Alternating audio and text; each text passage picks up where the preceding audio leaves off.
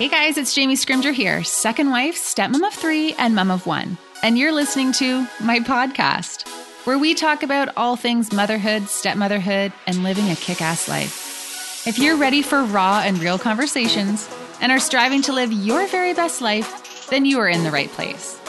Every week, I'll provide you with tips and strategies and mindset shifts to inspire you to live your own version of a kick ass life while bringing you along as I create my own. Hey guys, welcome back to the podcast. So it is just me today. And this is actually the last podcast episode of 2019. So I thought I would end the season, end this podcast year with a straight to the point, no bullshit pep talk about what you can do to live a good life.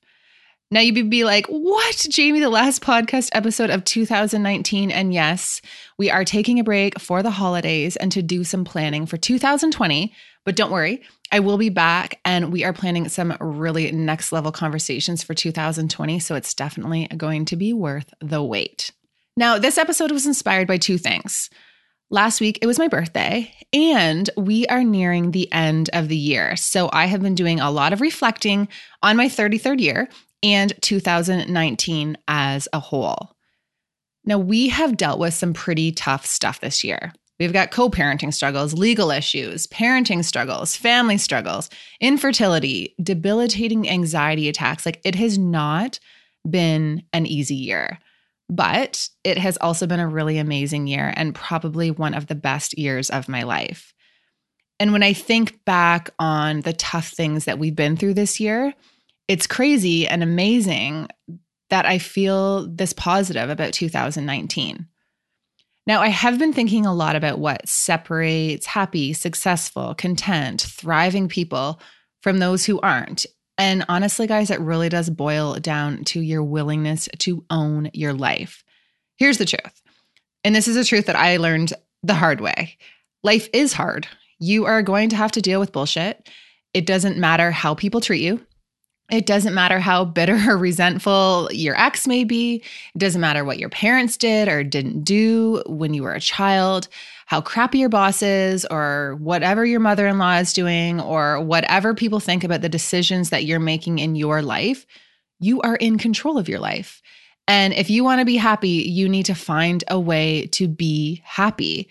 If you are not happy right now, you need to change something. Now, the most successful people have systems and strategies in place so they can thrive amongst the bullshit in life because the bullshit is inevitable. You have your bullshit. I have my bullshit. Everyone is dealing with their own form of bullshit. So, sitting around having a pity party for yourself and using your bullshit as an excuse, well, it's bullshit you know what? We should actually be playing a drinking game here with this episode and having a sip of wine every time I say the word bullshit. And full disclosure, I am actually drinking wine as I record this podcast, which, sidebar, wine is also the key to a really good life. Anyways, personally, I do a lot of reflecting in my life. And when I say in the podcast intro that I want to live a kick ass life, I'm not just saying it because it has a really nice ring to it.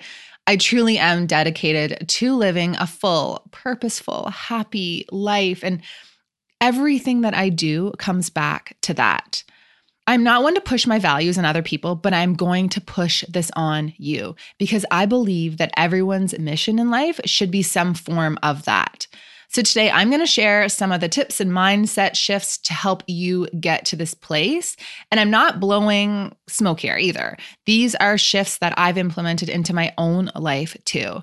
Because believe it or not, there was a time when I spent a lot of time blaming other people for the bullshit in my life and for how I was feeling and where I was at. And it just didn't get me anywhere. Nothing really changed. Now, someday I will write a book hopefully you'll read it and you'll be like, wow, Jamie, there is a lot of bullshit. You have gone through a lot. Okay, you can have a drink. But um, today I'm just going to stick to the tips and you just got to trust me on that. All right, so in this episode, like I said, I'm about to share strategies I've implemented into my life to thrive amongst the tough stuff. So I am confident that if you commit to doing the same, you're going to see a shift in yours. Let's dive in. Right. So the first tip is journal. And don't roll your eyes here. Don't shut this podcast down because you think it's going to be fluff. Just listen to this. I started journaling this year on a regular, and it's not a dear diary journal entry. It's just when I feel off, or I want to reflect, or if I want to set some goals, or I'm feeling super anxious, I find it really effective to put pen to paper. And if that's not your thing, fine.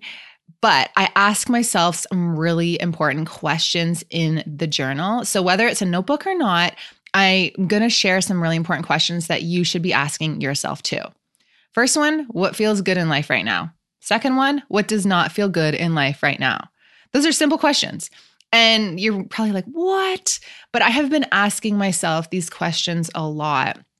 And I talked about this in a blog post I recently wrote on how I've tackled my anxiety in life, which I will link below. But these questions will spark a list of things in your life that will help you reevaluate what's working and what's not.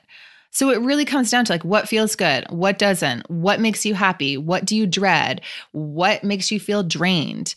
Like, for example, if you've been working out or spending time with girlfriends or leaving your phone in the car when you run errands or reading before bed and it feels really good, make a point to do a little more of that in your life.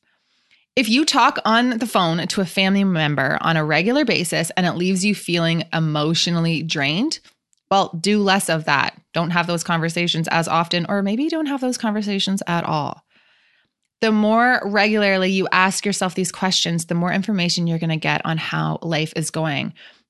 And you know, you're going to feel pressure to keep doing the things that don't feel great because you quote unquote should, but it's actually not that complicated. Like, screw the shoulds, guys.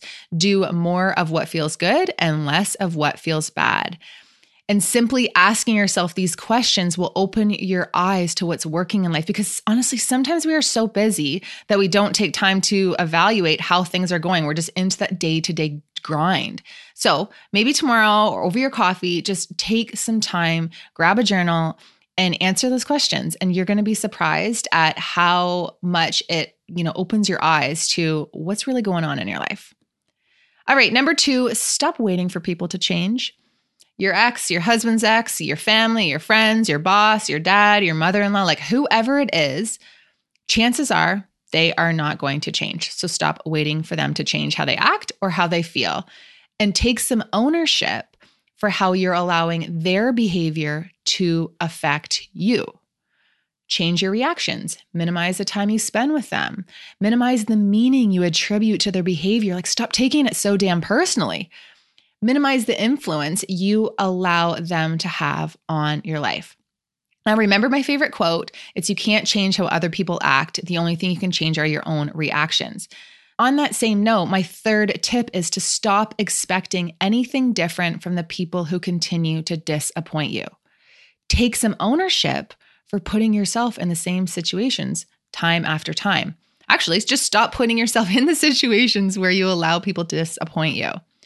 So, for example, there have been countless times in a certain relationship in my life where I have reached out to this person to work through some issues and tried to come up with a plan and a system to make things work for everyone in our family.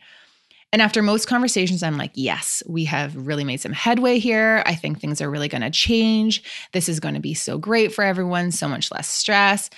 And then, wham, we are back to square one. Nothing's changed. And I'm left feeling disappointed and have straight up wasted my time again. Now, this has happened several times, but at some point, I need to stop putting myself in a situation where I expect anything different. I need to stop putting myself in a situation where I'm disappointed and just accept that this is how it is. Now, I'm going to use another example because I think that this one is really effective. So, Say your kid goes to school and comes home from school upset because one of their buddies punched them when they were playing soccer at recess. So you console your kid, you do the proper parental reaction, you call the school, et cetera, et cetera. And then three days later, your kid comes home and says it happened again, like they were punched again. Same kid. Then on Tuesday, again. Thursday, again. Chances are by this point, you're going to tell your kid to stop hanging out with the kid who's punching him. Even though sometimes it's good, or, you know, when they're having that soccer game at recess, like they can have a good time, but he's regularly punching him. So the question is like you say to your kid, why are you spending time with someone who punches you? Go play with someone else. At what point do you have your kid take some responsibility for continuing to put themselves in the situation where they're going to get punched?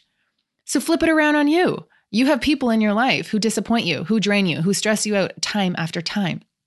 It's about doing what I just said. At what point do you take responsibility for putting yourself in that situation again and again? Like, what is the definition of insanity? Doing the same thing over and over again and expecting different results? It is time to change it up.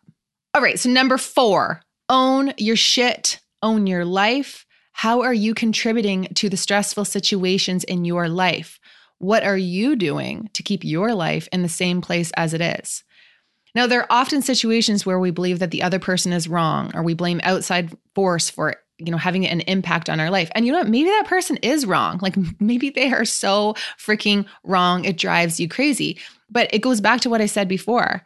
How are you and your reactions contributing to what is going on? Like, it doesn't matter who's right or wrong or what's going on in your life. Like, at the end of the day, you're the only one who gets to keep yourself where you're currently at. So you need to check yourself and your reactions and figure out how you can change the situation. Number five, get specific about what gets your time and your energy. So, are you spending time worrying about other people's opinions? Or are you spending time scrolling through Instagram when you could be moving your life forward or working towards some of your goals? Is scrolling through Instagram and looking at other people's highlight reels making you feel like shit about your life?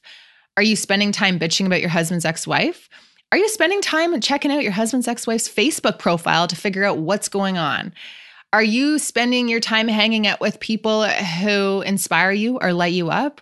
Or do they leave you feeling depleted? Like, f- for the most part, here is where I'm at in life. I am not going to do anything that leaves me feeling depleted, other than like laundry or the parental responsibilities and making dinner and things like that. But like, I'm going to do whatever I can to minimize the time I spend doing things or with people who don't make me feel good. Like, your time and energy is a limited resource that you are never going to get back. It's as simple as that. So be deliberate about what gets it and use it wisely. Number six, are you taking care of yourself? Now, don't roll your eyes because it's another tip about self care. And you're like, okay, whatever. I've heard the whole self care bit. Here's the thing if you have followed me for a while, you know I am a morning person. I wake up most weekdays at 5 a.m. I do some journaling, I have coffee, and then I plow through a lot of work. And to be honest, it's actually when I get the bulk of my work done for my coaching business and this platform. My morning sets my day. Now, in episode seven, I share my morning routine. It has changed a bit, but for the most part, it is the same. So if you're interested in that, I will link it below. And I also highly recommend reading The Morning Miracle by Hal Elrod or Elrod. I'll link that one for you in the show notes as well. But here's the thing about being a morning person, or for me, I actually would rather sleep in even though I love how I feel when I get up, I do really love a good sleep in. But I know if I don't have this me time every day, and if I don't work out regularly, or if I don't have date nights with Darren, I don't show up the way I want to show up in life. And I certainly don't handle stressful situations very well. So, going back to what I talked about at the beginning of this episode, like we have a lot of stressful situations in our life right now. Some of them are curveballs, and other are just ongoing pain in the ass situations. And if I'm not doing all of these things on a regular and taking care of myself, these stressors can really throw me into a spiral. Like I've talked before about a time in my life where our co parenting stressors would literally make my hand shake. I wouldn't sleep at night. I would be so consumed all day long about what is going on. But when I'm taking care of myself and shit hits the fan like that, I'm honestly like whatever it is what it is. It it comes down to your reserve or filling your cup or however you want to refer to it, but you just have to make sure that you have the reserve so that you can handle the extra bullshit that comes with your life. So honestly guys, be sure you're taking care of yourself. And if you have to wake up an hour earlier every day to find that time, do it. Like make yourself a priority. Next, it's number seven, check yourself. And I talk about this a lot, but it is a huge part of my life. I am constantly checking in with myself and asking, hey, am I showing up as the type of mom I want to be, the type of stepmom I want to be, the type of friend, the type of entrepreneur, the type of coach, the type of wife? Like, and if the answer is no, I have to shift some things because I want to show up for all the people in my life and I want to be able to show up for me. Like, I want to live a life that I feel good about. The other question I really like to ask myself, and I put this in my journal as well, it's how would my best self show up today? And I heard this on a podcast a while back, and I'm not sure whether, or actually, I think it was Rachel Hollis who said it.